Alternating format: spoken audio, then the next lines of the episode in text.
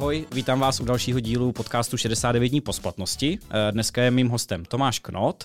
Tomáš je spolumajitelem firmy NinjaBot, která automatizuje procesy ve firmách a ty procesy na maximum zefektivňuje. A to je vlastně i téma dnešního podcastu, takže vítám tě tady, Tome, ahoj. Ahoj Tome, děkuju za pozvání, zdravím všechny posluchače. Dva Tomášové dneska, aby se nám to nepletlo. Tak. Hele, začneme tím úplně nejbanálnějším. Řekni nám, co jsou to vlastně automatizace. Mm-hmm. To už mám naučený. No, tak pojď. Tady často. Automatizace, já mám takovou hezkou frázi, už jsem si z toho jako udělal, že automatizace dělá vlastně za lidi konkrétní akce za určitých podmínek. Takže třeba příklad akce může být vystavit a odeslat fakturu a podmínka může být, že se třeba dokončil projekt. Mm-hmm. OK. Tak tu automatizaci asi všichni nějak odvodíme nebo víme. Jak se to potom liší od digitalizace? Já jsem se vlastně skoro přeřekl u té předchozí otázky. Jaký je v tom rozdíl? No, digitalizace je, když ty používáš třeba tužku a papír, jsi například obchodník a píšeš si schůzky do papírového kalendáře a píšeš si tam zápisy ze schůzek, tak digitalizace je ve chvíli, kdy začneš používat třeba elektronický kalendář a CRM a píšeš si to všechno tam. Tak to je digitalizace. Takže abychom mohli dělat automatizace, už musíme mít za sebou digitalizaci, předpokládám. Jo, dobrý dotaz. Okay. Je to tak. Já jsem teďka poměrně velký fanoušek automatizací v poslední době. Já jsem se do toho teďka hodně ponořil a proto máme i dnešní rozhovor. Vy nám vlastně jako firma některé automatizace teďka nastavujete. Trošku nám to i bobtná, je toho pořád víc a víc, protože člověk, jakmile do toho trošku jednou přičichne, tak vlastně zjistí, co všechno se s tím dá dělat. Takže pojďme se trošku dostat víc do hloubky. V rámci automatizací se dost často setkáváme s dvěma pojmama. Je to no-code a low-code. Jestli to můžeme si trošku jako vysvětlit. No, no-code aplikace je software, kde vlastně ty nepotřebuješ žádný jako kódovací skill, abys byl schopen tu aplikaci dát plně do provozu. Že to je vlastně klikačka, že potřebuješ tam přidat nějaký políčko, kde budeš evidovat nějaký informace, tak jenom klikneš na tlačítko přidat políčko, vydefinuješ si tam, jak se bude jmenovat a v jakém formátu se bude ukládat. Tak to je jako no-code. Low-code samozřejmě už low-code je, když máš nějakou aplikaci, která má nějaký základ a máš možnost ji vlastně jako kódově ohýbat a dělat v ní nějaké jako pokročilejší věci. A kód samotný, to už je tady jako pradávno. Takže dalo by se třeba říct, že většina automatizací, které vy dneska děláte, jsou spíš no-code? Nebo úplně jenom no-code? Jako, hlavně no-code. No, jako, že bych no-code, ano. Jako, že to, že jsme se k low-codu jako někdy dostaneme, je pravda, ale core business a jako to, co chceme dělat a děláme jako na denní bázi no-code. Mně tohle totiž přijde docela zajímavý, protože asi ještě možná žiju trošku jakoby posunutej v té starší době, kdy software, aplikace a různé věci tohoto typu dělali vždycky programátoři. Dneska už je to o tom, že existují nějaké komerční řešení, které propojuje někdo, kdo vlastně vůbec nekóduje. Takže je to vlastně možná nějaký úplně nový obor, který tady třeba před 10 lety ještě vůbec nebyl. Jo, je to tak, dokonce už má svou zkratku. Tak jak máš IT, tak my máme obor RPA, jako Robot Process Automation a já vlastně kód neumím nakódovat vůbec nic, ani řádek bych nenapsal, ale postavil jsem už, digitalizoval jsem už 100 firem a automatizoval. Já se právě přemýšlím, jak vás jako zařadit, protože o nás často lidi zjednodušeně říkají, že jsme ajťáci, takže vy jste teda... O vás taky, my taky. No, my taky. My jako přesto, že děláme design a v životě jsme nic nenakódovali a nic neumíme technického, tak stejně jsme ajťáci pro většinu lidí. No. Je to tak. Takže vy jste RPAci. RPAci, ano. Jo. Z jakého prostředí ty lidi, kteří tohle dneska dělají, vlastně přicházejí? Jsou to lidi, kteří právě třeba dělali v IT, nebo jak to máte? No, otázka je, odkud přichází, takhle, buď jedna věc je, odkud přichází, a druhá věc je, jako, který bychom chtěli. Okay. Taková je doba dneska, no. Tak, a odkud přichází asi jako, já to možná na to odpovím trošku jinak, aby se mi to líp to. Třeba u nás konkrétně ve firmě, tak my máme ve firmě procesní specialisty na různý, já třeba osobně dělám 10 let B2B sales, nebo sales obecně, jako, hlavně asi jako v B2B, a jsem schopen firmám prostě poradit, jak mají dělat obchod a tak. Takže jako to je můj nějaký background, jako ze kterým jsem do naší firmy jako přišel. A samozřejmě mám certifikace na různé jako aplikace, že to je nějaká jako nadstavba na to.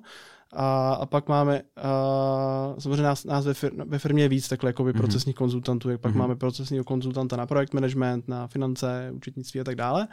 A takže to je tyhle jako lidi s tímhle skillem mají pro nás samozřejmě velkou hodnotu a nemusí být vlastně technicky zdatní. Samozřejmě, když jsou, tak je to super, jako, nebo ideálně, když umí jako obojí. Jo? A to technicky zdatný zase nemyslím, že by měl umět kódovat, ale měl by se spíš jako vyznat v těch moderních aplikacích a měl by ty třeba, když chceš nastavovat procesy, tak musíš i jako rozumět datové struktuře, chápat, jak se ty data jako chovají v tom procesu a pořád nemusíš být ajťák, pořád nemusíš být programátor, ale musíš jako tomu rozumět, jak to funguje. A tak to je taková, jako odkud chodí ty lidi, no. Teoreticky může přijít odkudkoliv, ale je důležitý, aby u nás konzultant měl prostě i ten procesní skill a ten technický samozřejmě, to je nějaký jako základ, spíš bych řekl. Takže pokud jsem hodně ponořený v nějaké problematice, což může být třeba obchod, dělám ho dlouho, používám k tomu nějaký CRM, tvořím často smlouvy a tak dále, tak už mám vlastně předpoklad k tomu, že můžu být ten, kdo vymýšlí a vytváří automatizace v rámci obchodu. Je to tak. Protože k tomu nepotřebuju ty technické skills, ale je pro mě důležitý, že znám kompletně celý ten proces, kterým ta poptávka musí projít a tím pádem jsem schopen třeba sestavit ty scénáře a tak dále. Nebo si to představuju moc jednoduše? Jako teoreticky, jo. Ono je to jeden ze skillů nebo jeden ze zkušeností, která ti jako pomůže v té práci. A když například chceš automatizovat obchodní procesy, tak to, že si obchod někdy dělal, je jako dobrý, protože se lépe dokážeš vžít do toho denodenního fungování toho obchodníka, abys byl schopen jako vymyslet, co by se automatizovat mělo. Na druhou stranu, když přijdeš k nám do firmy, tak my už máme vymyšlených jako desítky automatizací, který se v různých jako variantách implementují do firem a už to úplně vymýšlet nemusíš. Jasně. Ale pořád, když seš ten obchodník a máš ten skill, tak pak jedna věc je to nainstalovat do té firmy a druhá věc je to naučit používat správně, což je velmi důležitý. K tomu se ještě dostaneme. Promiň. Dobře, ne, v pohodě. Okay. Tak jenom teda dokončím myšlenku, pak samozřejmě se vrátíme tam, o čem jsme se bavili, ale že ty když máš třeba zkušenost s tím obchodem, tak dokážeš to těm obchodníkům jako lépe jako vysvětlit, proč ta automatizace jako funguje a jak jim to pomůže. Ty říkáš, že vy vlastně máte už předvymyšlených x různých automatizací, které můžete rovnou nabídnout, že to jsou nějaký jakoby předpřipravený scénáře. Pojďme možná si pár z nich říct. Ta prvé jako tipy pro lidi, kteří to poslouchají, za druhé možná i jako vlastně do vysvětlení toho, co ty automatizace jsou, aby si to ty lidi opravdu dokázali představit v praxi. Jo, zkus mi říct pár takových jako top příkladů těch scénářů, který automatizujete. Protože jenom ještě doplním, jo, aplikace jako je Slack, nebo Pipedrive, ClickUp a ty se kterýma denně pracujete, tak vzhledem k tomu, že jsme teďka v marketingovém podcastu, tak ty lidi to znají. Jo, to znamená, není potřeba vysvětlovat tady ty základní věci, ale rovnou zkusme si říct třeba pár jako propojení mezi těma nástrojema. Dobře. Ta první, co mě napadne, spíš z toho důvodu, není to paradoxně z obchodu, ale že to chce každý, tak je nějaká digitalizace přijatých faktur, nebo automaticky digitalizovaná přijatá faktura. Funguje to vlastně tak, že tobě přijde třeba faktura od dodavatele na nějaký e-mail, ať už na nějaký sběrný e-mail typu faktura@, anebo prostě komukoli, který na ten sběrný e-mail přepošle. V tu chvíli se faktura automaticky stáhne, uloží se do nějakého softwaru, který umí vlastně vyčíst data z toho a vlastně v tom softwaru tobě pak přijde jenom hláška, aby si jako odsouhlasil, nebo nemusí to být konkrétně ty jako majitel, může to být třeba účetní a ona už jenom zkontroluje, že ty data se načetly správně, dá OK a přenese se to třeba do účetního systému. To je dobrý, to ještě nemáme, to bych potřeboval. Píšu si. Jsi říkal, že to zmíním tenhle, abych tady udělal nějaký upsell. Výborně. Takže to je třeba příklad automatizace. A teďka, když abychom se vlastně do toho nezamotali, tak je potřeba si říct, ono, když bys chtěl automatizovat úplně všechno, tak toho je těch nápadů může být jako stovky. Jo. A my, když vlastně máme nějaký úvodní jednání s klientem, tak jdeme, tak nejdřív si řekneme, na kterých procesech ta firma stojí. Jo. Tak třeba nevím, marketingoví agentuři ti řeknou, že dělají třeba obchod, dělají samozřejmě že marketing, dělají jako vývoj, ale prostě projektový management a dodání nějakého projektu, ať to je web, social, cokoliv. Mají nějaký účetnictví, nějaký finance, že měří se, jak vydělávají ty projekty a tak tak dále. A vlastně my pak si řekneme, OK, tak který proces třeba vezmeme jako první a bavíme se na té schůzce třeba jenom o tom jednom procesu a vymýšlíme, jak automatizovat ten jeden proces. Je to i lépe uchopitelný pro toho klienta, než jako se bavit o všech automatizací najednou. No. Jasně. Ale předpokládám, že každá firma, minimálně která dělá klientský projekty, je úplně jedno, jestli je z marketingu nebo z jakéhokoliv oboru, tak minimálně obchoduje, pak nějakým způsobem projektově řídí tu věc, pak na konci třeba aspoň fakturuje, účtuje a tak dále. Takže alespoň tyhle ty jako základní věci předpokládám, že se dají univerzálně aplikovat napříč většinou firem. Protože například ty věci, které děláte dneska pro nás, tak jste nám ukazovali na use caseu nějaké stavební firmy. Mm-hmm. Prakticky je to pořád to stejné, akorát oni počítají stavby, my počítáme jako marketingové projekty. Je to úplně přesně tak, jak říkáš a vlastně i většinu těch automatizací, co máš od nás, máme i my v naší firmě. Mm-hmm. Je to vlastně jedno, co prodáváš a co vyrábíš, protože nutno říct, že ty automatizace my vždycky děláme, i když jsou nějak jako zproduktované ty služby, že ti řekneme třeba automatické ukládání poptávek, já nevím, z webových formulářů nebo z facebookových formulářů a ukládání do CRMka. A na základě toho se automaticky odešle třeba nějaký e-mail klientovi, že o něm víme a že se jim někdo ozve do tehdy a obchodníkovi přijde třeba notifikace, tak je jedno, co prodáváš, jedno, jaká seš firma, to prostě potřebuješ tak jako tak, pokud ti chodí jako poptávky z webu. Hele, dají se jakoby k těm automatizacím využít prakticky jakýkoliv aplikace a softwary, anebo je to prostě pro pár vyvolených mainstreamových apek, který jsme si sebou schopen propojovat? Důležitý téma, no, protože těch aplikací už je dneska dost, které se jako propojovat dají. Zhruba my třeba nejčastěji používáme integrační platformu Make, přes kterou propojeme ty aplikace, tam už jich je jako víc než 1400-1500 aplikací, které už přes to propojit jde. Samozřejmě bývalý Integromat, teda mimochodem, ano, všichni to tak asi dneska ještě znají. Bývalý Integromat, a takže pokud jsi firma. Takhle marketingové agentury většinou používají, kdo dělá v marketingu, tak používají ty moderní nástroje a tam to není problém. Ale třeba si zmínil tu stavební firmu, tak tam je to zase typický, že používají aplikace, které jako málo kdy automatizovat jdou. Tak já ještě jako na to odpovím trošku jako z boku, že dnes nás samozřejmě často poptávají firmy na automatizace, a což to je samozřejmě dobře, jsme za to rádi, ale aby si mohl právě automatizovat, tak musíš být, já říkám, správně digitalizovaný. A to znamená, že právě využíváš aplikace, které jsou schopné automatizací. Takže vždycky, když vybíráš nějaký software do firmy, tak by si samozřejmě to, že si zkontroluješ nebo uděláš si nějakou rešerši a zjistíš, jestli to je typově, když hledáš CRM třeba nebo projektový nástroj, tak si vybereš aplikaci, která je k tomu hodná, to taky není dneska úplně běžný, jo? Že za náma chodí klienti a mají prostě aplikaci, do které narvou všechno a je to jako lámaný přes 10 kolen. Takže ideálně si vybrat nástroj nebo aplikaci, která na to je vhodná a zkontrolovat si, že má funkce, který nám jako usnadní práci, protože když ne, tak když by dal nějaký konkrétní příklad.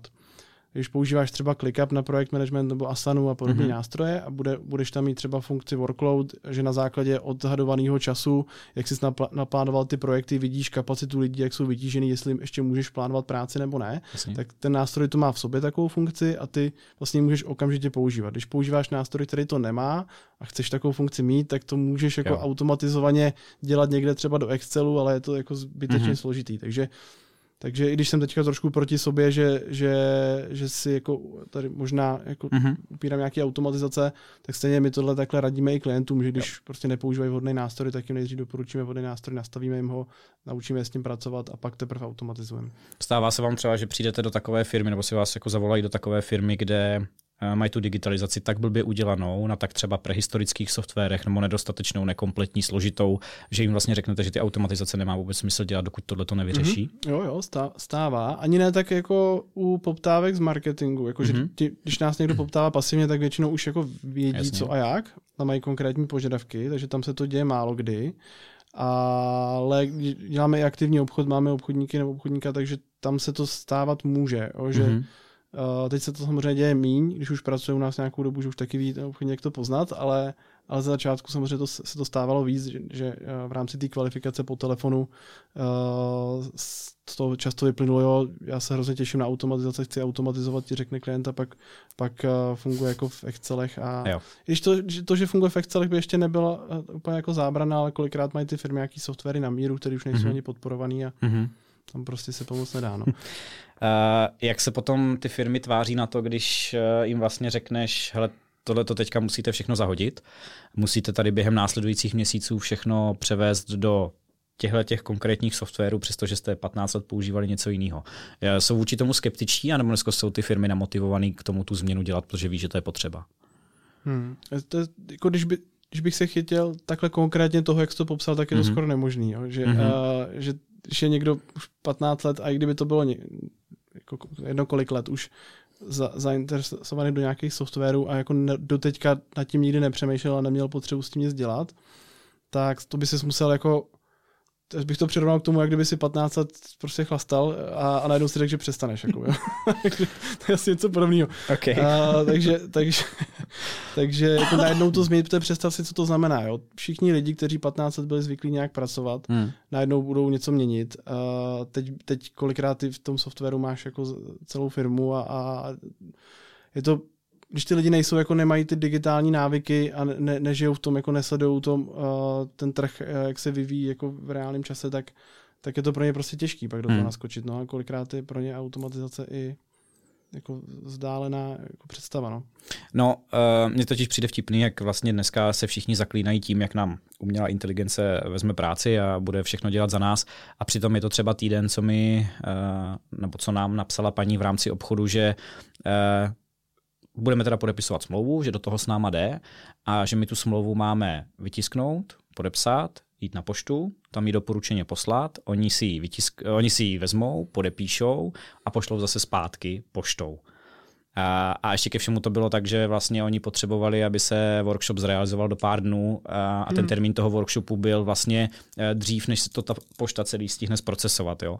Takže dokud pořád existují takové firmy a není jich málo, tak bych se té umělé inteligence zas tak nebál. Jako. Jo, ono těch firm, které jako z pohledu digitalizace a automatizace jsou, jako využívají ty dnešní moderní jako možnosti, tak to bude jednotky procent. Jakože těch, který ještě nejsou ani digitalizovaný, je strašná spousta. Jakože tam je spolu k tomu podepisování smluv, jenom teď jako napadlo, jsem si uvědomil, že my už máme jako přes 100 klientů jako firem a se všema podepisujeme dokumenty jako elektronicky. Máme jednu firmu, která to chtěla papírově, já teda asi jako nebudu jmenovat, ale to je ten jako jeden z největších korporátů, který tady jako v Česku existují. Takže že někde to je takže to možná stará škola, a někde to je zase tak, že prostě přes ty regule jako taky nejde vlak, no, než to tam jako doběhne, ta digitalizace do všech oddělení, tak jako taky trvá. Jasně, no, tak mám tady ještě pak nějakou otázku ke korporátům a automatizacím, tak se k tomu možná ještě dostaneme, ještě když teda zůstaneme u toho posílání si smlouvy poštou. Myslím si, že to je pořád ještě v Česku standard, tak jenom takový jako malej tip na takovou co to vlastně ta automatizace je, jak to zefektivňuje celý proces. Vy jste nám vlastně pomáhali nastavit Pipedrive, což je naše CRM, náš software, do kterého nám chodí poptávky. Já s tím klientem mám nějakou obchodní fázi. Ve chvíli, kdy řekne, že do toho jde, tak si přímo v tom CRM automaticky vygeneruju smlouvu a objednávku. Automaticky to klientovi pošlu elektronicky mailem na podpis, on si tam jenom klikne, potvrdí, podepíše a ve chvíli, kdy se to udělají obě dvě strany, tak se mi ta daná smlouva zarchivuje na Google Driveu nebo na nějakým datovém úložišti, mám ji hotovou, automaticky se mi na základě toho vytvoří projekt, automaticky se tam přiřadí projekťák a tak dále, ten proces potom nějakým způsobem pokračuje. Tak to je třeba jeden takový jako tip, který my jsme vlastně letos udělali a stále na něm pokračujeme a to jsou hodiny a hodiny ušetřeného času. Nemluvě o nějaké eliminaci lidské chyby a tak dále. A mám tady právě jako otázku, co jsou vlastně výhody té automatizace, proč by ta firma o tom měla uvažovat. Já jsem to tady trochu nakousil, ale pojďme si říct možná ty konkrétní výhody. Mimochodem děkuju, teda, že to takhle hezky popsal. Když to řekneš ty, tak to zní líp, než kdybych to tady říkal já. Okay. Jsem rád, že ti to takhle pomáhá, nebo že vám to ve firmě takhle pomáhá. Jenom pro mě ještě teda, pro mě je to skoro, až bych řekl, takový jako eye-opening experience, protože máš dost často pocit, že v té firmě máš všechno dobře nastavený, protože to nějak funguje a to okolí tvoje tě v tom ještě vlastně ubezpečuje, že to funguje. Ale pak přijde vlastně někdo, kdo celý ten proces v pozitivním smyslu nabourá z efektivního o 50% a ty najednou zjistíš, že jsi mohl strašně moc ušetřit i v minulosti. Jo? Takže myslím si, že tohle to potřebuje i nějakou jako otevřenou hlavu uvnitř té firmy, aby si řekla, jo, má to pro nás cenu dělat vlastně. No. jako určitě, jo. My třeba dneska, když, jenom nezapomeňme pak na tu otázku, nebo. ale že my když dnes děláme nějaký námluvy jako s klientama, tak nás se občas ptají, jako třeba na jaký firmy se specializujeme a tak, což je pro nás jako není úplně relevantní, protože to, jak jsi říkal na začátku, že jedno vlastně, nebo jak jsme se shodli na tom, že vlastně jedno, co děláš za službu, ale ten proces zatím může být jako podobnej v tom základu. Co jsou ty argumenty, které vy těm klientům dáváte, když ty automatizace chtějí dělat? Jo, tak ty jsi zmínil jeden, že to je jako enormní úspora času, což u většiny automatizací je, to je pravda, a to je to, proč za náma většinou ty firmy dějí, že jako tohle si uvědomujou, že ušetří čas. Takže to je jedna z hlavních. Pak samozřejmě nějaká eliminace chyb, to si taky zmiňoval. A pak druhá věc je, že třeba nějaký jako rychlejší proces nebo rychlejší reakční doba. Dám konkrétní příklad, kde to má, jako velkou hodnotu. Zase klidně na příkladu poptávky, když někdo prostě hledá třeba, jako nebo chce udělat nový web nebo chce udělat marketingovou strategii, jde k vám na web, vyplní formulář a ty se mu ozveš za 2 dny. Zavoláš. Tak on mezi tím už může být jako nervózní, tak jako vědí o mě, ozve se mi někdo nebo ne a už poptáš třeba konkurenci. Ve chvíli, kdy ty uděláš tu poptávku a přijde ti okamžitě e-mail, kde bude jako popsaný další postup, že se ti ozve třeba obchodník Ivo a připravte si to a to, bude se vás ptát na to a na to, tak ty jsi v klidu a je menší šance, že poptáš i tu konkurenci a víš, co se bude dít. Takže to je nějaká rychlejší jako reakční doba, že to povede třeba i k větší konverzi a tak dále. Pak získáš kolikrát data, který by si normálně nezískal. Zase když to uvedu na téhle konkrétní automatizaci, tak to, že třeba ze všech zdrojů, kde máš formuláře, se ti ukládají poptávky, tak ty i v B2B seš pak schopen prostě doměřit, z jakých zdrojů ti ty poptávky chodí, což vidíš třeba i v Analytics, ale když to pak v tom CRMku zaeviduješ, že si buď ten obchod vyhrál nebo ne, nebo že jsi ho prohrál z nějakého konkrétního důvodu, tak ty vidíš reálně, jaká kampaň ti vydělává kolik peněz i v B2B a do který bys měl jako investovat víc peněz. No. Ty jsi zmiňoval tu úsporu času, tak to je takovej jakoby trošku vágní pojem, nebo taky univerzální pojem, ale ono to v praxi znamená, zaprvé to znamená peníze, poměrně dost zásadní, protože ty jsi v podstatě těma automatizacema schopnej nahradit, ne že nahradit lidi, ale jako velkou část jejich pracovní doby, když jich je hodně a uděláš to dobře. Máš třeba nějakou představu o tom, co ten tvůj zásah v té, já vím, že to bude individuální, ale co ten tvůj zásah v té firmě znamená pro tu firmu, co se týče úspory času. Je to o tom, že jsi schopen některé věci eliminovat o 50%, o 20%, dá se to třeba nějak kvantifikovat? Jako těžko, dá. My teďka zrovna na to kolega spolumajitel Jury u nás ve firmě teďka na to chystáme takovou databázi, jako obrovský datový sklad, kde tohle chceme měřit. Že tím, že každá ta, my ty integrační platformy vidíme, kolikrát ta automatizace byla v běhu, jako kolikrát udělala nějaký úkon a samozřejmě u každé té automatizace jsme schopni jako odhadnout, že když to třeba vytvoří tu smlouvu a pošle k podpisu, no tak si můžeme říct, jako jestli ti to ušetří minutu nebo 10 minut nebo půl hodiny nebo hodinu. Takže jako nějak takhle to jako kvantifikujeme a pak tím, že vidíme, jak často ta automatizace běhá u té firmy, tak jsme schopni to nějak jako kvantifikovat. Takže takovou databázi teďka chystáme, už jako testujeme, máme ji jako zrovna pár dní nasazenou a už tam je snad 100 000 jako ušetřených hodin jako za pár dní, jo. Takže jsme si dali takový, až to bylo abstraktně, jak jsme si říkali, jo, tak uvidíme, za jak dlouho ušetříme jako 1 000 000 hodin klientů, ono to bude jako za chviličku. Takže to je takhle jako v globálu, ale jinak vlastně část té odpovědi jsem taky řekl, že když víš, že těch smluv prostě uděláš 20 za měsíc a děláš 1 hodinu, tak ti to prostě stojí, jako ušetří ti to 20 hodin třeba. No, tak to v podstatě přesně bylo u nás. Jo? My těch, asi ne smluv, ale minimálně nabídek a kalkulací děláme x měsíčně a dokud jsme to dělali celý custom a ručně, tak si myslím, že to byla tak jako hoďka až 2 na každou kalkulaci. Jo, dneska jsou to, já nevím, 10 minut možná, když se s tím hodně jako trápíš a děláš tam třeba i nějaký custom úpravy. Takže u nás jsou to určitě hodiny v rámci obchodu měsíčně. No, tomuhle bych ještě dodal, protože pro hodně lidí je to jako neuchopitelný, že každý nám na tuhle automatizaci, nebo ne každý, ale spoustu lidí nám na to říká, no ale naše ty nabídky a smlouvy jsou tak individuální, že to nejde. A samozřejmě vždycky tam musíme jako vyvracet, že to není, třeba my tím, že, nebo vy taky, jo, že vlastně to jako podobný, tím, že my těch produktů máme jako už jako několik desítek a buď ten produkt je automatizace nebo třeba nastavení nějakého softwaru na míru, kde je jako několik workshopů, ale prostě ty, když je to o procesech. Takže ty, když máš jasně definovaný jako proces toho, jak tu službu dodáváš, a dá se to popsat a dá se to nějak jako nabalíčkovat, tak pak jenom je to o tom mít prostě dostatečné množství šablon dokumentů, které jako na to pasujou, a mít v tom pořádek. No. Takže to je vlastně kolikrát ta těžší práce, prostě tohle si nachystat, a samozřejmě my klientovi jsme schopni poradit jako systematicky, jak to udělat, jak tu databázi těch dokumentů vytvořit, a samozřejmě kam ji uložit, teď s tím pak můžeme automatizovaně pracovat, a pak to jde. Ale takže vlastně ta myšlenka byla o tom, že když chceš automatizovat, tak jsme říkali, že musíš digitalizovat, že to nemůžeš mít na papíře, a hlavně musíš mít i nastavený procesy. Jo. A ještě bych k tomu dal jednu věc, a musíš na to mít nějaký jako mindset, že protože ty samozřejmě spoustu těch automatizací můžeš smést cestou tím, že řekneš, u nás to takhle udělat nejde. A ono dost často jde, jenom musíš být otevřený tomu, ten proces trošku jakoby přehodnotit. No. Určitě.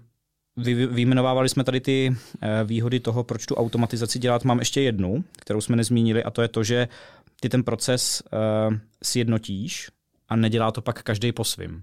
To je třeba poměrně důležitý u nás v rámci projektového řízení, protože každý projekťák k tomu řízení toho projektu přistupoval trošku jinak zadával úkoly, trošku jinak je i pojmenovával, měl každý třeba i trošku jinou terminologii, jak jednu věc nazývali každý jinými jmény, a ty lidi jsou z toho potom zmatení, protože ty týmy se různě mění.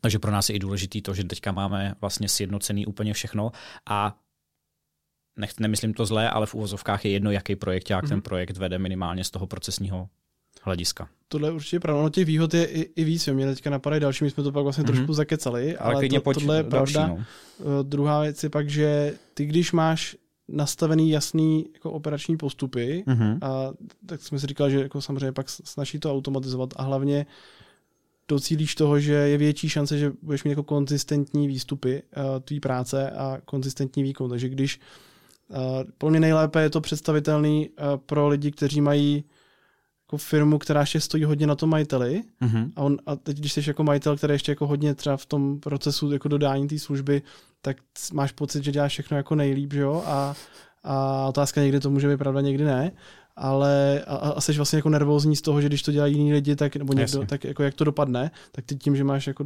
definovaný postup a máš to automatizovaný, jak je větší jistota, že prostě ty lidi to jako napodobí podobně a že budeš dodávat podobně jako dobrou práci, no.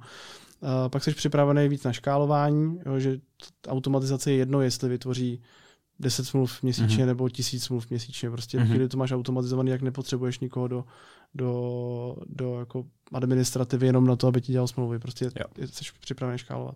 No, my jsme se o tom bavili vlastně v autě po cestě sem, že u nás je to teďka aktuální téma, jak chci nastavit veškerý procesy a automatizace tak, aby bylo úplně jedno, jestli nás je 20 nebo 50.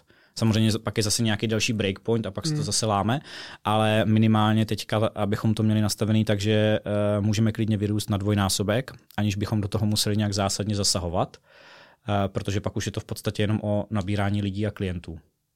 Jo, to znamená, myslím si, že automatizace je něco, co by měla každá firma zvážit předtím, než třeba našlápne nějaký růst, který má v plánu.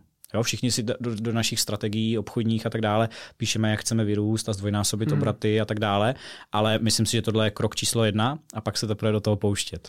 Je to tak, no. A ještě druhá věc je, nebo druhý pohled na věc za mě je to, že zase krásný příklad na marketingových agenturách, že spousta agentur toho dělá jako hodně, že děláš weby, děláš social, děláš strategii, kreativu a je to vlastně hodně, i když je to pořád marketing, tak je to strašně různorodý a jako nebo to až si zhodnotíš líp, ale cítím, že třeba každá agentura jako v něčem silnější a v něčem slabší.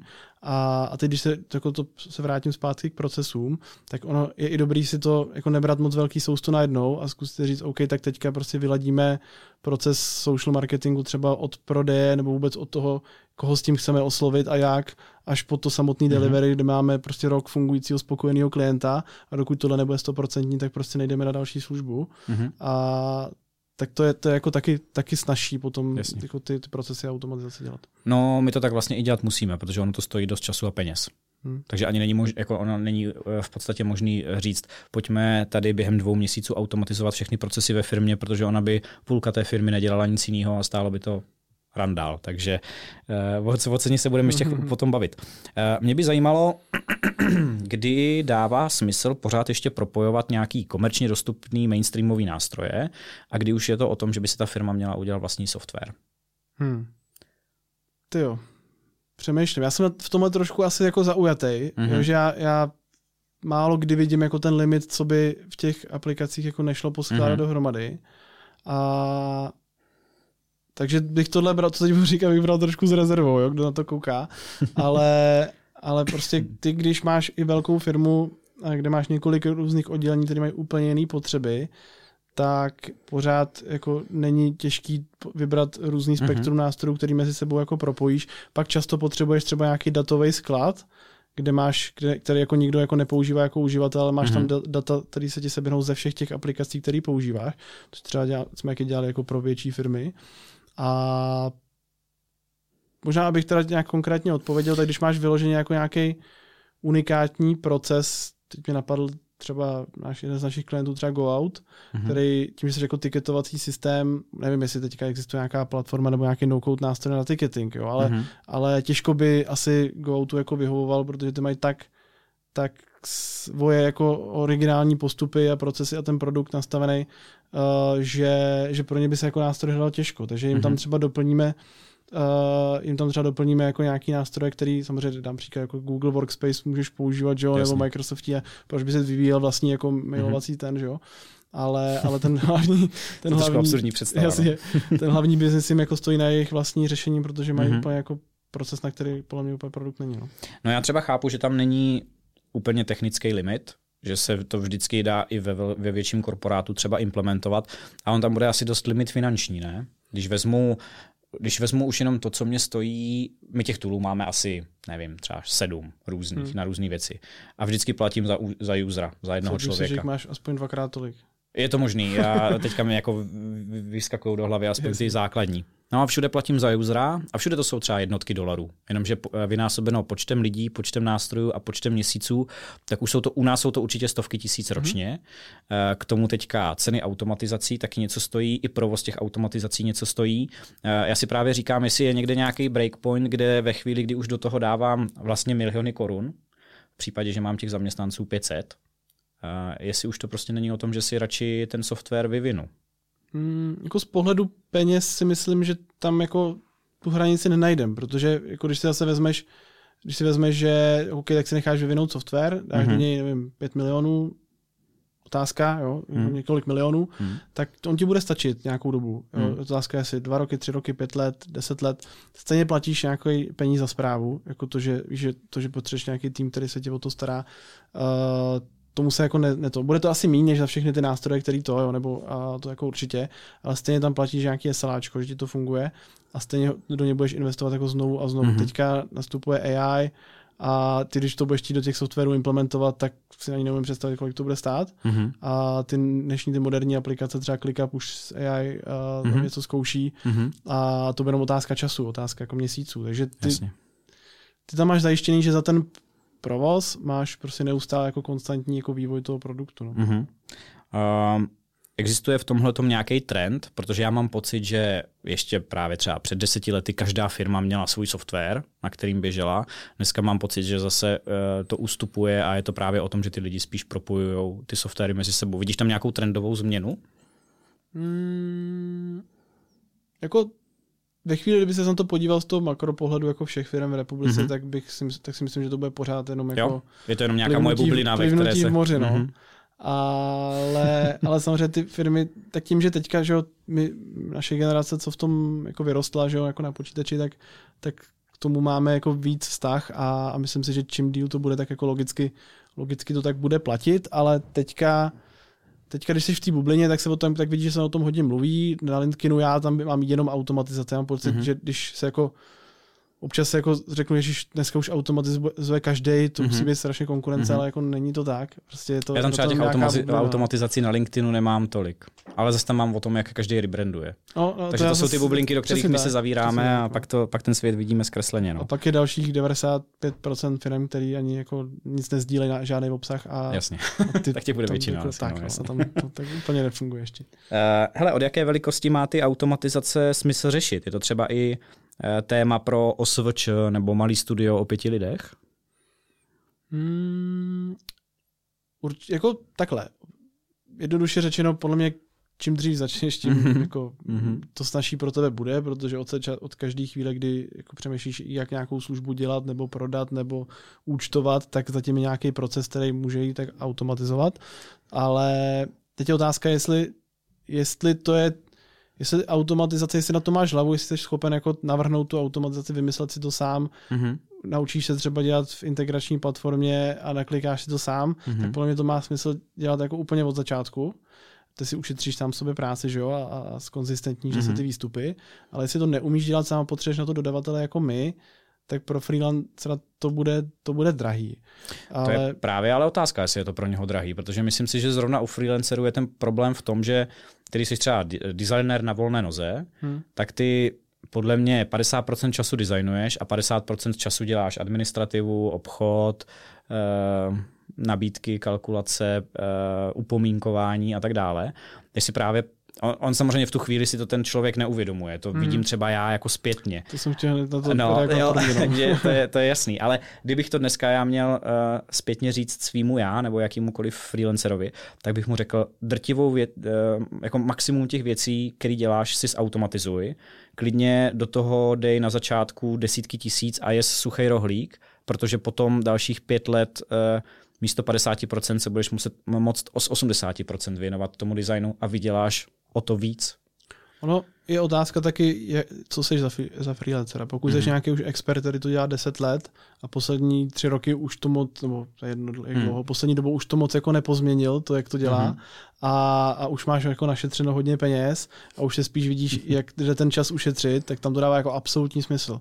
Ale ve chvíli jsi takový ten, který jako začíná a ještě si jako zkouší, co funguje, co nefunguje, a nemáš ještě moc našetřeno a ještě máš, já to taky tak měl, že každá vlastně utracená koruna, která jako nešla na dovolenou nebo někam jinam, tak, jako, tak to bolelo. Že, takže když se jako přerodíš do toho stavu, že jsi firma, tak jedno jak velká, tak si myslím, že to jako bolí, no, ta investice každá, nemyslím teď do automatizace nebo do čehokoliv jiného, ale samozřejmě řádově to není moc peněz. Jo, my dneska, nevím, jestli už jo, tak klidně pojďme se pobavit o tom, kolik to vlastně stojí. Řádově. Jako ve chvíli, kdy si to děláš sám, tak platíš jenom za ty nástroje, tak nějaký částky si to tady zmínil, ale samozřejmě to je, že vás tam jsou desítky ve firmě, když jsi sám, tak platíš všude pár korun jako měsíčně za nějakou licenci. A když si to umíš tu automatizaci navrhnout sám, udělat sám, tak využiješ tomu integrační platformu, tak to je prostě několik stovek korun jako měsíčně, jo, třeba. Jo. A ve chvíli, kdy na to potřebuješ firmu, jako jsme my, tak samozřejmě kolikrát potřebuješ, aby ti to někdo vymyslel, podíval se na ty procesy, zauditoval to nějak, navrhnul to, vyrobil to, držel za to nějakou zprávu, nějaký SAčko, že to funguje, protože co si budeme, ta automatizace funguje, za 3 měsíce nějaká aplikace vydá aktualizaci, ona spadne, je potřeba to servisovat, tak když chceš se o to nestarat a mít toto postaráno, tak to stojí prostě každá automatizace nějakou jako 1000 měsíčně, no, i s provozem. A případně samozřejmě, když to chceš pak vyvinout a odkoupit, jako, tak to je prostě jako v nižších řádech desítek tisíc za nějakou automatizaci. No. Tak to není jako něco, co by bylo nedostupné i pro malé firmy. Pokud, já nevím, teďka plácnu, budu chtít ve firmě a menší firmě automatizovat drtivou většinu procesů, který má smysl automatizovat, tak se reálně bavím o investici v řádu vyšších 10 000, maximálně nižších 100, se vším všudy. A mám to jako vyřešeno plus k tomu nějaký SLAčko. Je to tak, no. Lidi mě stojí víc peněz. Výrazně víc. Tak. Když jdeme, občas máme klienty, samozřejmě máme moc rádi, kteří se úplně nadchnou do toho, že tak teďka prostě říznou zatím všechno, co jsme do toho dělali, zahodíme, pojďme to celý jako vybrat jiný software a celý to zautomatizovat.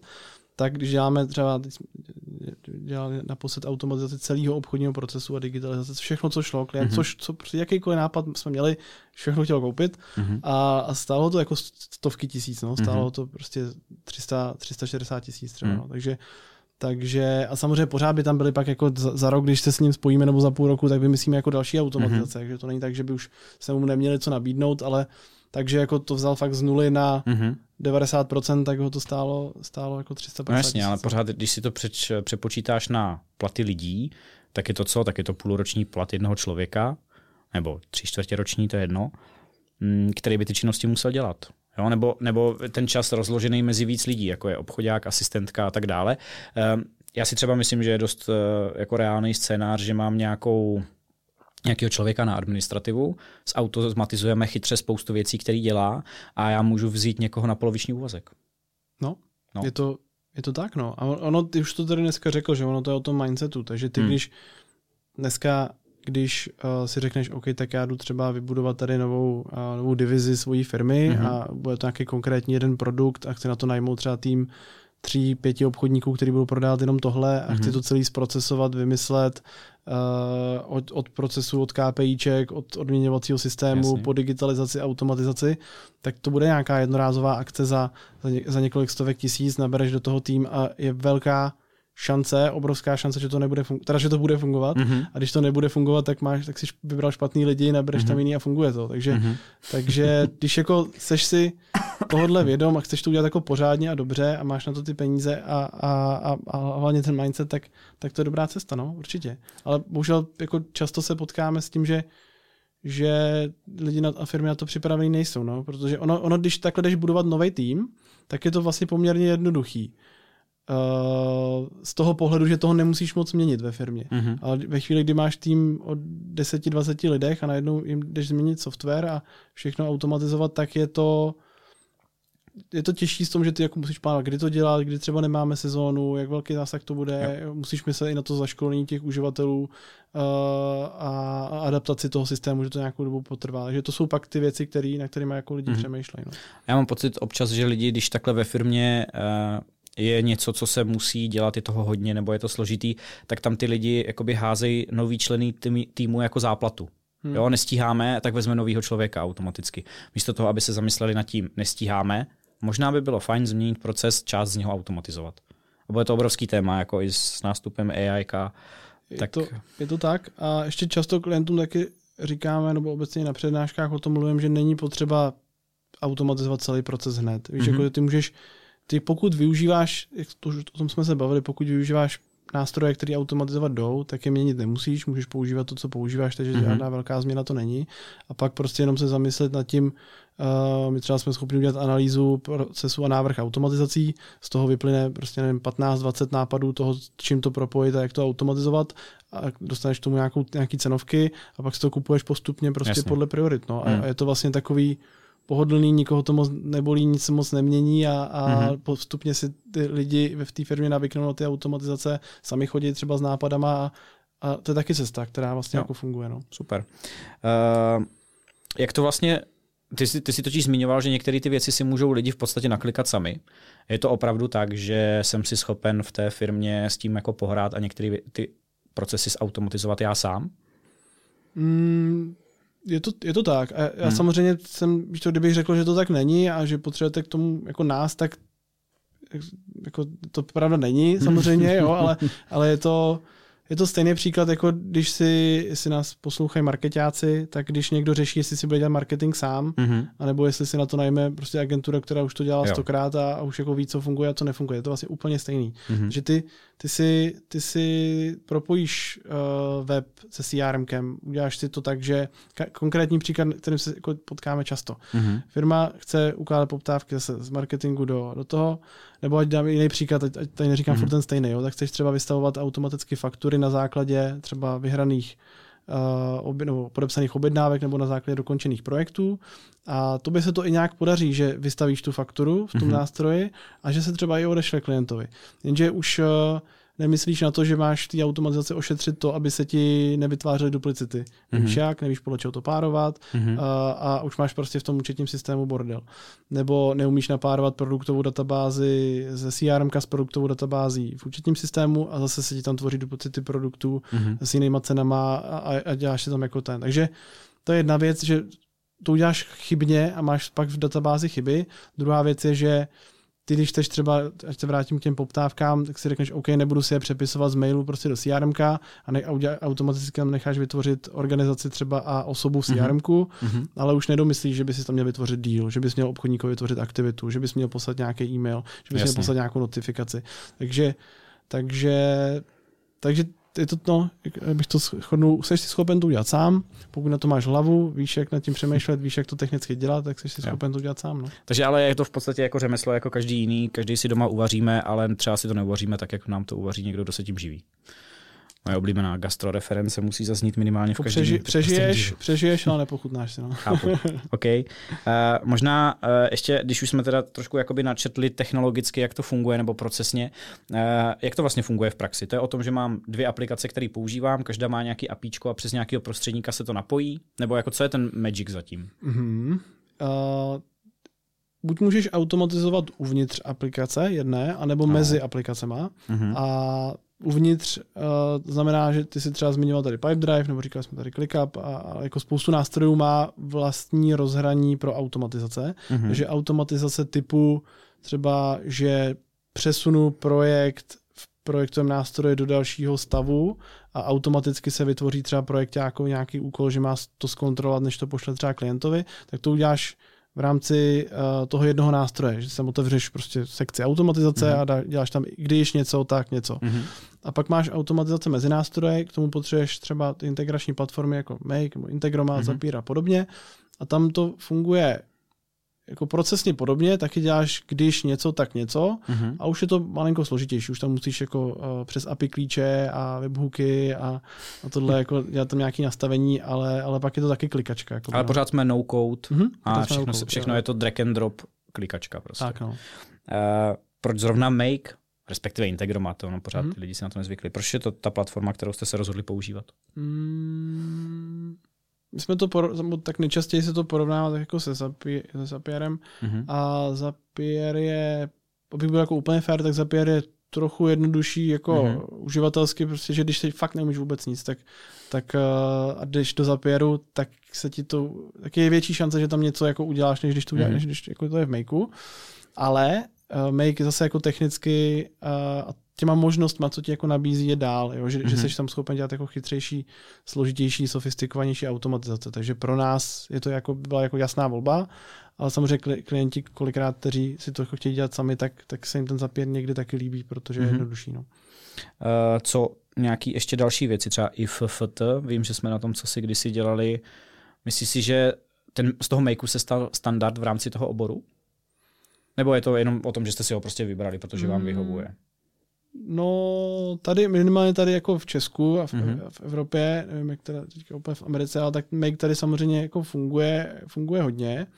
A IFFT, jako slyšel jsem ten pojem, ale nemám to úplně jako probádaný, ale třeba teďka si hrajeme i s Enatem hodně. A to je taky jako zajímavá alternativa, no. Takže těch platform je víc, v zásadě jako to je, jak kdyby si řešil, na jaký platformě postavíš web, no, jestli to uděláš na Webflow nebo na WordPressu nebo na Solid Pixels a podobný, takže jasně. To je vlastně jako podle mě dobrý příklad. Jakože neexistuje vlastně správná odpověď, je to jenom o nějakých preferencích a požadavcích, který na to máš.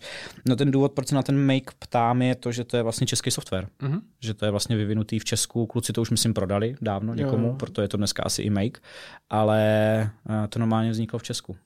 Je to tak? A zase tak dávno to není. Já teda teď nechci kecám, ono to hrozně běží, ale typu, že to bude tak 2 roky jako zpátky, co to prodali a do Německa, myslím. A je to tak, no, byl to původně český produkt. No. A jako ti lidi víc technického rázu ti jako budu říkat, že to je jako jeden z nejlepších produktů, který tady jako byl. No. Takže jako dobrý počin určitě. No. No, možná jsem zbytečně patriotický a dalo by se třeba říct, že díky tomu jsme třeba v Česku s těma automatizacema trochu napřed, nebo že to máme jakoby, že to trošku víc vnímáme skrz právě třeba Integromat, který tady je hodně populární. Je to jako, jak jsi říkal, že jsi patriotický, no. Tak to je, jako, rozumím tomu dotazu, ale já zaprý to neumím zhodnotit, nemám ten makropohled, jak to mají jako v jiných zemích, takže nedokážu odpovědět, ale zase obecně tím, že těch jako tolik firm na tom ještě jako nefunguje, tak jako v tom globálu, tak si nemyslím, že to bude nějak jako extra, extra znát. No. Mně právě napadlo takové srovnání s kryptem, kde vlastně i tady jako Praha je prostě centrum, celosvětový centrum kryptoměn, tak jestli třeba náhodou Česko není jakoby poměrně zajímavým hráčem v rámci automatizací, jestli tam prostě nevnímáš nějaké, ale dobrý, tak je to možná. To jsem neslyšel ještě. Slyšel jsem, že tady snad každý druhý má e-shop skoro, že na pohledu toho, kolik je tady lidí jako hromadu e-shopů. Ale... Mimochodem e-shopy jsou asi dobří klienti, ne? Tam těch jako věcí na automatizaci bude milion. E-shopy, jako takhle, když to řekneš, tak by se to teoreticky nabízelo. Na druhou stranu oni tím, že jako každý e-shop používá nějakou platformu, která už jako má toho spoustu jako vyřešeno. Takže oni takový ty jako základní automatizace, ty, který potřebuješ jako hned, když začneš fungovat, většinou mají vyřešený v rámci nějakého toho produktu, který používají, jako třeba ShopTet, Shopify a podobně. Takže vlastně to si řeší už ten jakoby software v sobě a ten klient vás k tomu třeba ani nepotřebuje. Jo, že ty e-shopy jsou v tom dál, pak samozřejmě řeší třeba nějaké propojení skladů a nevím, první, co mě napadlo, vydáš nový produkt na e-shop třeba, na základě toho se ti automaticky vystaví nějaký post, jo, že máme nový, takže takovýhle jako blbůstky třeba potom samozřejmě můžeme jako udělat a můžeme to udělat samozřejmě mnohem víc, jo, nějaký ukládání potom kontaktů do e-mailového nástroje a automatický sklonění jmén a na základě toho, co si koupil, tak v tom jakou objednávku udělal, tak v tom e-mailovém nástroji štítkovat ty klienty podle jakoby produktů, který zakoupil, takže jsi schopen potom posílat kampaně i jako personalizovaný. Takže jako je tam samozřejmě spoustu automatizací, ale ty e-shopy už jsou v tom jako dál. No. Jo. Napadá mě, my už jsme to tady párkrát nakousli, jestli je vlastně tvorba automatizací o nějakým jednorázovým vstupním nastavení, nebo je to daleko víc o tom, že to je neustálá pravidelná práce na tom? No, je to jak ze vším. Ty když jako začneš z nuly, tak ty na začátku toho uděláš strašně moc, jo, že zautomatizuješ třeba, nebo když chceš samozřejmě, tak zautomatizuješ třeba 80% jo, toho procesu, ale pak těch jako posledních 20 je pro mě dlouhodobá tráť. No. Tím, že ty procesy, ono kdyby tvoje firma zůstala stejná, neměná 10 let a nic se tam neměnilo a nevyvíjelo, tak to pravděpodobně taky nebudeš muset furt automatizovat, ale víš, jak to je, no. Mění se to uvnitř firem, procesy se mění, produkty se mění a ty automatizace se podle toho musí přizpůsobit, což je i argument pak proto, že ty, když to děláš přes tady ty no-code platformy a máš potřebu změnit to, jak dodáváš třeba svoji službu, tak ohnout na to ty nástroje je vlastně poměrně jednoduchý, než když by si vyvinul nějaký vlastní software, který pak máš najednou potřebu jako měnit. No. Já jsem teďka možná ani nemyslel to, že si na začátku zautomatizuješ 80% a pak těch zbylých 20 dotahuješ postupně, ale spíš jsem to myslel tak, jestli je to o tom, že ty tu automatizaci vytvoříš a tím ji máš hotovou, anebo je to fakt jakoby nějaká věc, o kterou se musíš hodně starat, no, skrz updatey třeba těch softwarů a podobně. My máme takovou jako zásadu, že se snažíme dělat jako hotové produkty a tím, že když přijdeš s tím, že chceš něco automatizovat, tak my tě, pokud je to něco custom, tak my tě zasypem dotazama tak, abychom to vymysleli co nejvíc blbůvzdorně, aby se do toho nemusel tolik zasahovat. A samozřejmě neříkám, že se to pak nestane, jo? Že prostě to začneš používat a řekneš si, že bys tam něco chtěl trošku změnit, to se stane. Může se to stát, ale je dobrý to samozřejmě vymyslet, protože víš to, ty to vymyslíš, nasadíš, otestuješ, zaškolíš do toho lidi, jak to funguje a pak za týden si řekneš, já to chci jinak. Tak to není úplně dobrý. Takže, nebo proč ne, ale jako pokud to jde jako vymyslet dopředu, tak budeš radši, že jo, než abys to musel furt měnit za pochodu. No. Takže to se snažíme do naší službu dodávat takhle, abys to nemusel ty konkrétní automatizace nějak moc měnit, pokud nezměníš celý proces. My jsme se tady bavili o malých firmách, studiích, freelancerech, jaký pro ně automatizace dávají smysl, ale co právě ty velký korporáty? Když vezmeš fakt ty jako velké firmy, které mají 300 a více zaměstnanců, jak moc je to pro ně relevantní? Nebo jestli se to třeba dá v té firmě implementovat na nějakou část, na nějaké jedno oddělení a zbytek si jede na nějakým SAPu nebo na nějakým prostě takovýmhle softwaru? Je to tak, jak říkáš, tak jak jsi řekl teďka na konci. My upřímně moc velkých firm, korporátů neděláme. A my se jako říkáme, že jsme prostě tady pro malé a střední firmy, ale ne, že bychom je nedělali nikdy. Samozřejmě sem tam nás poptají a je to přesně tak, že nás poptá nějaké jedno oddělení z velké firmy, kde je klidně i 1000 zaměstnanců, máme i několika tisícovou firmu a poptá nás tam tým, který má 15 lidí a konkrétní potřebu. Mm-hmm. Takže my jim tam nainstalujeme nějakou aplikaci, nějaké automatizace a jako fungujou, ale to je vlastně ten limit, pak jak jsi říkal, kde jako už no-code nedává smysl, tak tady si to nemůžu už pak jako představit, že bys najednou, že by za náma přišlo autůčko a že má nějaký jednotný systém, který si vyvinuli sami a místo toho bychom nasadili Pipedrive, ClickUp a podobně. To si představit neumím. No. A troskotá to u těch korporátů právě dost často na té jakoby zkostnatilosti a pružnosti té firmy, že to ani tomu oddělení jako není možný dovolit, aby si tam implementovalo nějaké vlastní řešení a že tlačí na tu svoji vlastní platformu. To taky, jakože taky tam máš jako si člověka, který jako rozhoduje o tom, co můžeš, co nemůžeš. Třeba teď jsem byl na jedné přednášce, kde byl i speaker, já jsem tam byl jako za Make a pak tam byl speaker, který tam byl za Power Automate, což je od Microsoftu a korporáty hodně jedou na Microsoftích produktech a třeba Power Automate tam pro ně je jako v pohodě, že když ty tam chceš propojit něco v Microsoftním světě přesto, tak to nikdo moc jako nereguluje, neřeší a je to jako automaticky OK. Ale ve chvíli bys to chtěl přes Make, tak to vlastně vytahuješ z toho Microsoftního světa někam ven a už jsou na to hákliví, no, takže jasně. Takže je to téma. Okay.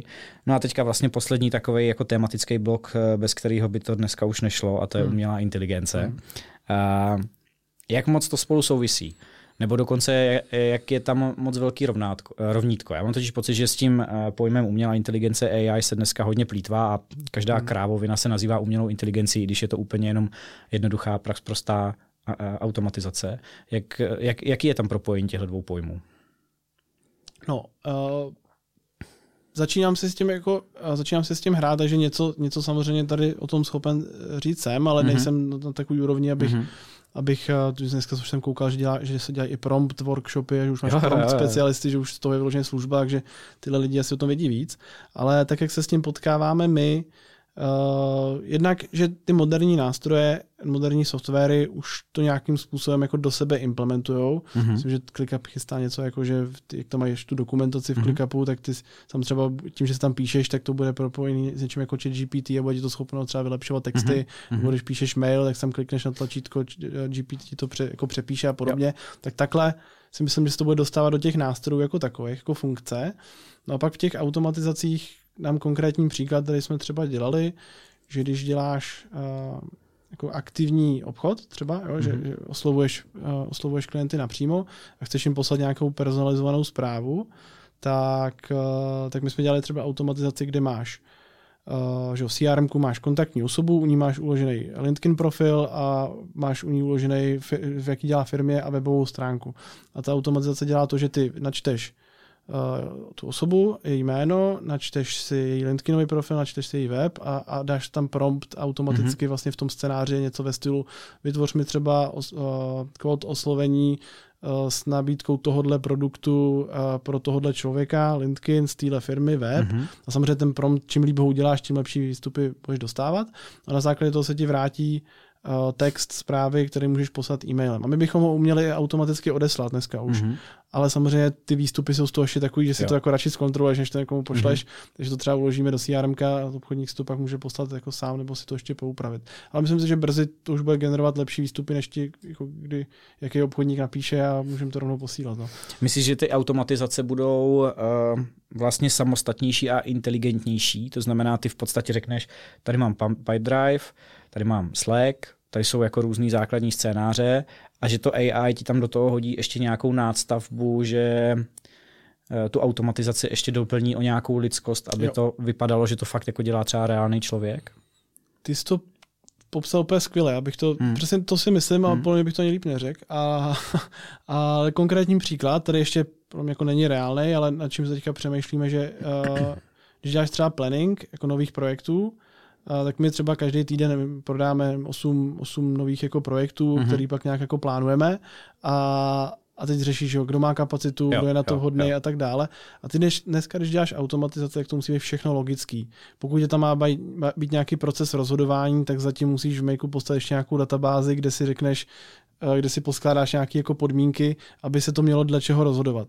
A jsme schopni dělat jako chytrý automatizace, takže si předem vydefinujeme ty pravidla. Ale to AI do toho dokáže dát to, že se třeba sama podívá kdo má kolik kapacity a sama dokáže třeba odhadnout, jak dlouho to může trvat, takový projekt, na základě už třeba jiných a rozplánovat to například. Mm-hmm. Dneska si to ještě nemůžu představit, ale takhle jakoby nad tím se snažíme přemýšlet pak, kde nám jako ta AI bude dobrou samozpomoct. No. Já už si to trošku představit umím, protože já třeba jsem teďka nově začal používat, jmenuje se to Reclaim AI, což je jakoby nástavba do Google kalendáře, kde ty například řekneš, hele, chci 2x týdně cvičit, minimálně 30 minut, maximálně 2 hodiny a ideálně v takovémhle čase nebo v nějakém časovém rozmezí a ty mi to naplánuj do kalendáře a ve chvíli, kdy já si tam něco posunu místo toho, tak ona mi to hnedka přeplánuje do jiného volného času, nebo když to smažu, tak mi to hnedka přeplánuje dál. Takže to už je v podstatě jakoby v úvozovkách nějaký plánování kapacit, takže si umím představit, když řeknu, tenhle člověk je specialista na tohle, a tady mám projekt, který je typický tímhle, tak už dokáže automaticky přeřazovat ty projekty, jakmile já někomu zadám dovolenou, tak mu tu alokaci přeskupí jinak a tak dále. Je pravda, že u vás si to představit taky umím spíš než kde jinde, protože jako klobouk dolů, tak jak vy plánujete práci, jak to tam máš jako na několik měsíců dopředu už přímo jako v kalendáři, že jo, přes Resource Guru a tak, že ty plánuješ ty alokace, tak tam, že to máte takhle už jako naplánovaný ty konkrétní jako okna, tak si to taky představit umím, že to tam může jako ten nástroj už nasázet, nebo jako promyslet, kam to nasázet. A zrovna tohle to udržovat každodenně aktuální, jako vosera, je to práce 4 lidí denně, jo. Takže tam ta automatizace zrovna dává obrovský smysl. Bohužel je to teďka o tom, že my musíme v podstatě čekat, až ten poskytovatel toho softwaru vlastně přijde s aktualizací. Teď jsme umělou inteligenci implementovali k nám a začne nám s tím pomáhat. Což se mimochodem teďka děje právě třeba s ClickUpem. Ne? ClickUp 3.0 je už něco, co by v sobě právě prvky té automatizace mělo obsahovat.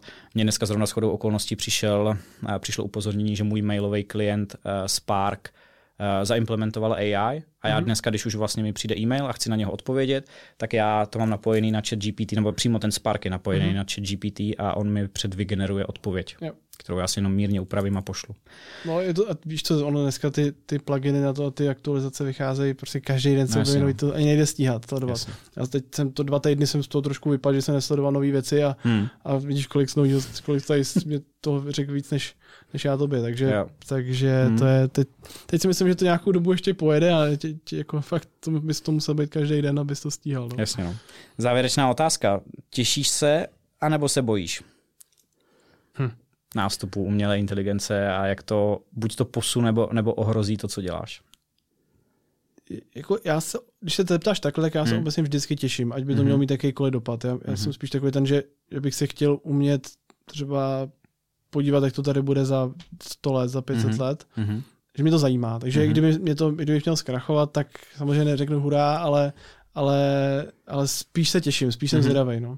A je potřeba, samozřejmě taky si sám říkám, kdy to jako bude automatizovat i za nás a vymýšlet a my nebudeme potřeba, ale pořád si říkám, že tohle ještě budu mít často snad nějak podchytit a když tak vymyslet něco jiného. OK. Já děkuju moc, že jsi byl dneska hostem našeho podcastu. Já děkuji za pozvání. Tohle byl Tomáš Knot z NinjaBotu a děkujeme moc. Já díky. Tohle je podcast 69 dní po splatnosti a jestli se vám líbí, tak nám určitě dejte follow nebo like a neunikne vám žádný nový díl. Můžete nás sledovat taky na sociálních sítích nebo na webu justmighty.cz. Moje jméno je Tomáš Pol a budu se moc těšit u další epizody.